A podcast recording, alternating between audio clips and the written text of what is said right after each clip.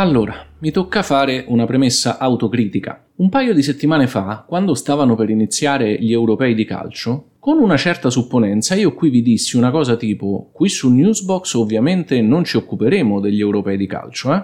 Ecco, da allora agli europei ne sono successe 100 al giorno, che non riguardavano il calcio, ma qualunque cosa. Il conflitto tra Russia e Ucraina, l'omofobia, la variante Delta, tutte cose fondamentali. E quindi ho parlato degli europei di calcio praticamente in ogni puntata. E oggi ne riparlerò. Oh, fra meno di un mese iniziano le Olimpiadi. Quindi la prossima volta che qui sopra vi dico che non vi parlerò di sport, ecco, voi non credetemi.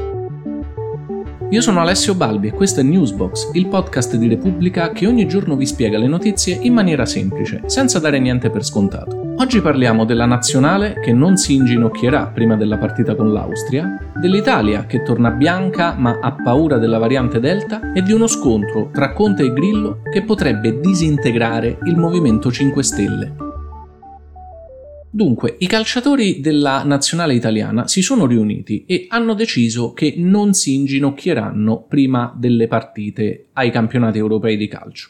Allora cerchiamo di capire cos'è questo gesto di inginocchiarsi, come nasce, cosa significa e perché gli italiani hanno preso questa decisione. Negli ultimi anni il gesto di inginocchiarsi prima delle partite o delle competizioni è diventato molto diffuso tra gli sportivi, ma il primo atleta a farlo è stato Colin Kaepernick nel 2016. Kaepernick era un eh, giocatore di football americano che a un certo punto decise di non rimanere in piedi durante l'esecuzione dell'inno degli Stati Uniti perché diceva diceva di non potersi sentire orgoglioso di un paese che discriminava i neri. Insomma, questo di Kaepernick nasceva come un evidente gesto di protesta contro il razzismo, ma con un significato quasi antisistema. Tant'è vero che la NFL, la lega del football americano, la prese molto male. Bisogna considerare che il football eh, americano è lo sport del Super Bowl, è uno degli sport più tradizionalisti, forse lo sport più tradizionalista degli Stati Uniti. Quindi la decisione di Kaepernick fu molto criticata, fu sanzionata.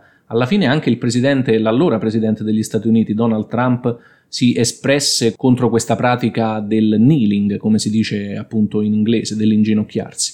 E forse fu proprio questa presa di posizione di Trump poi a renderlo ancora più popolare come gesto, anche se Kaepernick di fatto con questa protesta si è giocato la carriera, perché quando poi il suo contratto con i 49ers, la squadra di San Francisco per la quale giocava, terminò, non venne rinnovato, lui non ha mai più trovato una squadra nella quale giocare. Il sospetto è che i club dell'NFL si siano in qualche modo accordati per escluderlo, tanto è vero che Kaepernick poi ha fatto causa all'NFL e questa causa si è conclusa con un accordo privato tra le parti che non è stato divulgato, ma secondo alcune fonti alla fine Kaepernick avrebbe ricevuto a titolo di risarcimento una cifra tra i 60 e gli 80 milioni di dollari. Comunque sia, soprattutto poi dopo la morte di George Floyd, avvenuta nel 2020, George Floyd, lo ricorderete, è l'afroamericano rimasto ucciso durante un violento controllo di polizia, a causa in particolare di un agente che lo immobilizzò a terra premendogli un ginocchio sul collo e quindi di fatto soffocandolo. Ecco, dopo la morte di Floyd nel 2020 e le proteste del movimento Black Lives Matter, il kneeling è diventato un gesto molto diffuso nello sport, ma non soltanto nello sport, per sensibilizzare contro il razzismo. In Premier League, che è la Serie A inglese, uno dei campionati di calcio più popolari e importanti del mondo, è stata la stessa federazione che ha deciso che tutte le squadre si inginocchino prima delle partite. Ed è in questo modo, tramite l'Inghilterra, che il kneeling è arrivato agli europei di calcio in corso in questi giorni. Perché i giocatori dell'Inghilterra, anche in nazionale, si inginocchiano prima delle partite e così fanno anche i calciatori del Galles e del Belgio. Le altre nazionali non lo fanno, neanche la Scozia che è l'altra squadra del Regno Unito che partecipa agli europei,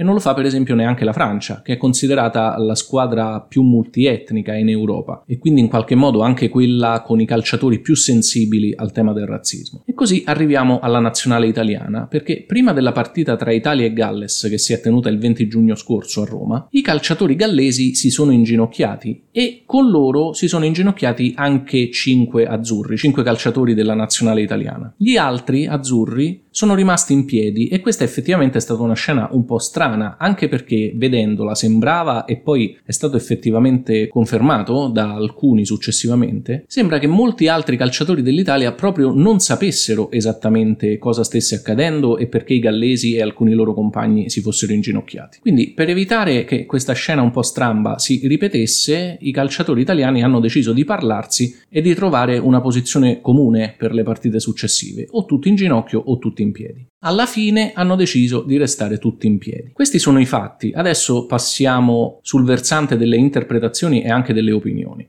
Perché la sensazione è che, come spesso ci capita, specie quando abbiamo a che fare con iniziative importate dall'estero o da altri contesti, ecco, sembra che ci siamo infilati da soli in un impiccio di quelli in cui il rischio di sbagliare era altissimo, infatti. Perché certo si poteva decidere, i calciatori italiani potevano decidere di inginocchiarsi e ok, sarebbe stato un bellissimo gesto. Ma qualcuno avrà detto, ma allora perché la maggior parte delle nazionali resta in piedi? Allora quelli che restano in piedi sono tutti razzisti? In Premier League, come vi dicevo, è stata la federazione a decidere. Qui invece l'iniziativa è stata lasciata ai singoli, anche perché la UEFA si è guardata bene da esprimersi rispetto a queste iniziative. Anzi, in questi europei ogni volta che si è parlato di temi vagamente politici, come per esempio l'illuminazione arcobaleno dello stadio di Monaco, che voleva essere un messaggio contro le discriminazioni in Ungheria ai danni degli omosessuali, la UEFA ha sempre detto che agli europei non si fa politica. E comunque però, se prima della partita i capitani comunicano all'arbitro la loro intenzione di inginocchiarsi, la UEFA consente loro di farlo. Poi in Italia la situazione si è ulteriormente complicata perché dopo la gara col Galles il segretario del Partito Democratico Enrico Letta ha definito mi sembra imbarazzante quella scena e ha esortato tutti gli altri calciatori della nazionale a inginocchiarsi anche loro, quindi a quel punto è diventata una questione di schieramenti politici. Salvini figurarsi ha subito cominciato ad agitarsi e a dire che nessuno si doveva permettere di dire ai calciatori cosa fare o cosa non fare. Insomma, la faccenda ha preso una connotazione politica che evidentemente se doveva essere un gesto sentito da tutti non avrebbe dovuto avere. Insomma, ma questa è assolutamente un'opinione personale, un pasticcio di cui non si sentiva la necessità. Lunedì prossimo, 28 giugno, sarà un giorno importante perché per la prima volta ormai, credo dall'autunno scorso, l'Italia tornerà tutta bianca dove con bianco ci riferiamo ovviamente al colore che indica il livello minimo di restrizioni contro il coronavirus. Anche la Val d'Aosta, che era l'ultima regione rimasta in zona gialla, è rimasta per tre settimane sotto i 50 casi, i 50 contagi per 100.000 abitanti. Quindi da lunedì si torna quasi alla normalità, finisce anche l'obbligo delle mascherine all'aperto. La mascherina si dovrà indossare soltanto al chiuso oppure all'aperto, ma solo in caso di assembramenti. Benissimo, quindi, però nell'altalena tipica a cui ormai ci ha abituato il Covid, mentre noi riprendiamo fiato dopo questo anno mezzo effettivamente durissimo, da fuori arrivano notizie non proprio tranquillizzanti. Nel Regno Unito, in Russia e in Portogallo i contagi hanno ripreso ad avere un andamento che è quello della crescita esponenziale, cioè il raddoppio dei casi rispetto alla settimana precedente ogni settimana, che è la curva peggiore, quella che poi rapidamente porta alla saturazione degli ospedali e delle terapie intensive. Anche in Israele i casi stanno crescendo rapidamente e sono tornate le mascherine al chiuso. La cosa fa particolarmente impressione perché, come sapete, Regno Unito e Israele sono i paesi che hanno portato avanti la migliore campagna vaccinale, la più efficace, la più veloce. E questa ripresa dei contagi, spiegano gli esperti, è colpa della variante Delta, la variante che chiamavamo indiana e che è molto più contagiosa, anche il 60% più contagiosa della variante Alfa, quella che chiamavamo inglese. A evitare il contagio da questa variante sembra non basta sempre la prima dose di vaccino, serve aver completato il percorso di vaccinazione. Qui in Italia ormai più della metà della popolazione ha già ricevuto la prima dose, ma solo il 28% è completamente vaccinato. Secondo gli ultimi dati, la variante Delta in Italia è già sopra il 16% di diffusione sul totale delle varianti circolanti e diventerà entro agosto o settembre quella prevalente. Quindi bene le riaperture, ma se vogliamo conservare questa apparente normalità è urgentissimo non fermarsi e se possibile accelerare ancora di più la campagna di vaccinazione potremmo essere davvero un passo da una clamorosa disintegrazione, non saprei come altro definirla, del Movimento 5 Stelle che in Parlamento, ricordiamolo, è ancora il primo partito italiano, perché anche se ormai i sondaggi lo danno su cifre molto più basse, alle ultime elezioni politiche, quelle del 2018, il Movimento 5 Stelle ha preso più del 30% dei voti ed è quello che conta. Qui su Newsbox, forse lo ricorderete, avevamo seguito la vicenda dell'elenco degli iscritti del movimento detenuto dalla piattaforma Rousseau e che Rousseau non voleva più condividere con il Movimento 5 Stelle. E ricorderete che comunque alla fine Davide Casaleggio, che è il capo di Rousseau, aveva ceduto, aveva deciso di comunicare al Movimento 5 Stelle i nominativi degli iscritti e quindi gli iscritti avrebbero potuto votare il nuovo statuto del movimento e nominare Giuseppe Conte, l'ex presidente del Consiglio, leader del Movimento 5 Stelle. Ora però Beppe Grillo ha visto questo statuto che era stato scritto, preparato proprio da Conte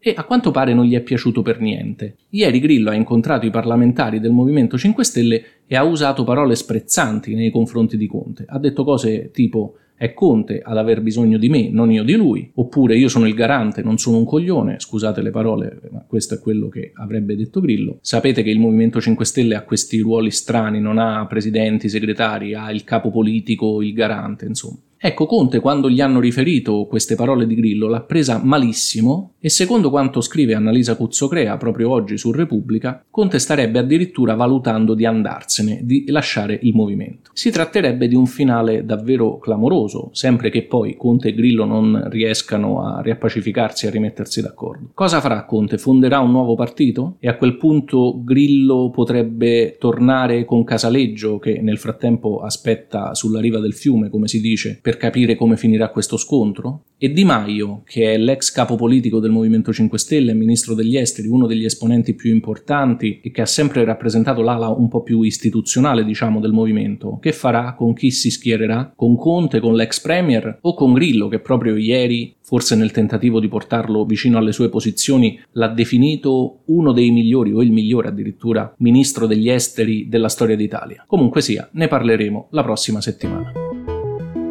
Sono le 19.25 di venerdì 25 giugno 2021. Prima di andare ricordate di premere il pulsante Segui, così troverete sempre la puntata più recente del podcast nella vostra app. Newsbox esce tutte le sere, dal lunedì al venerdì, è pronto a cena ma è ottimo anche a colazione. Se avete Alexa potete aggiungere la skill al vostro sommario quotidiano. E per essere avvisati appena esce un nuovo episodio, iscrivetevi al canale Telegram t.me slash newsbox se avete domande cercatemi su Instagram, sono Alessio Balbi. Ciao e buon fine settimana!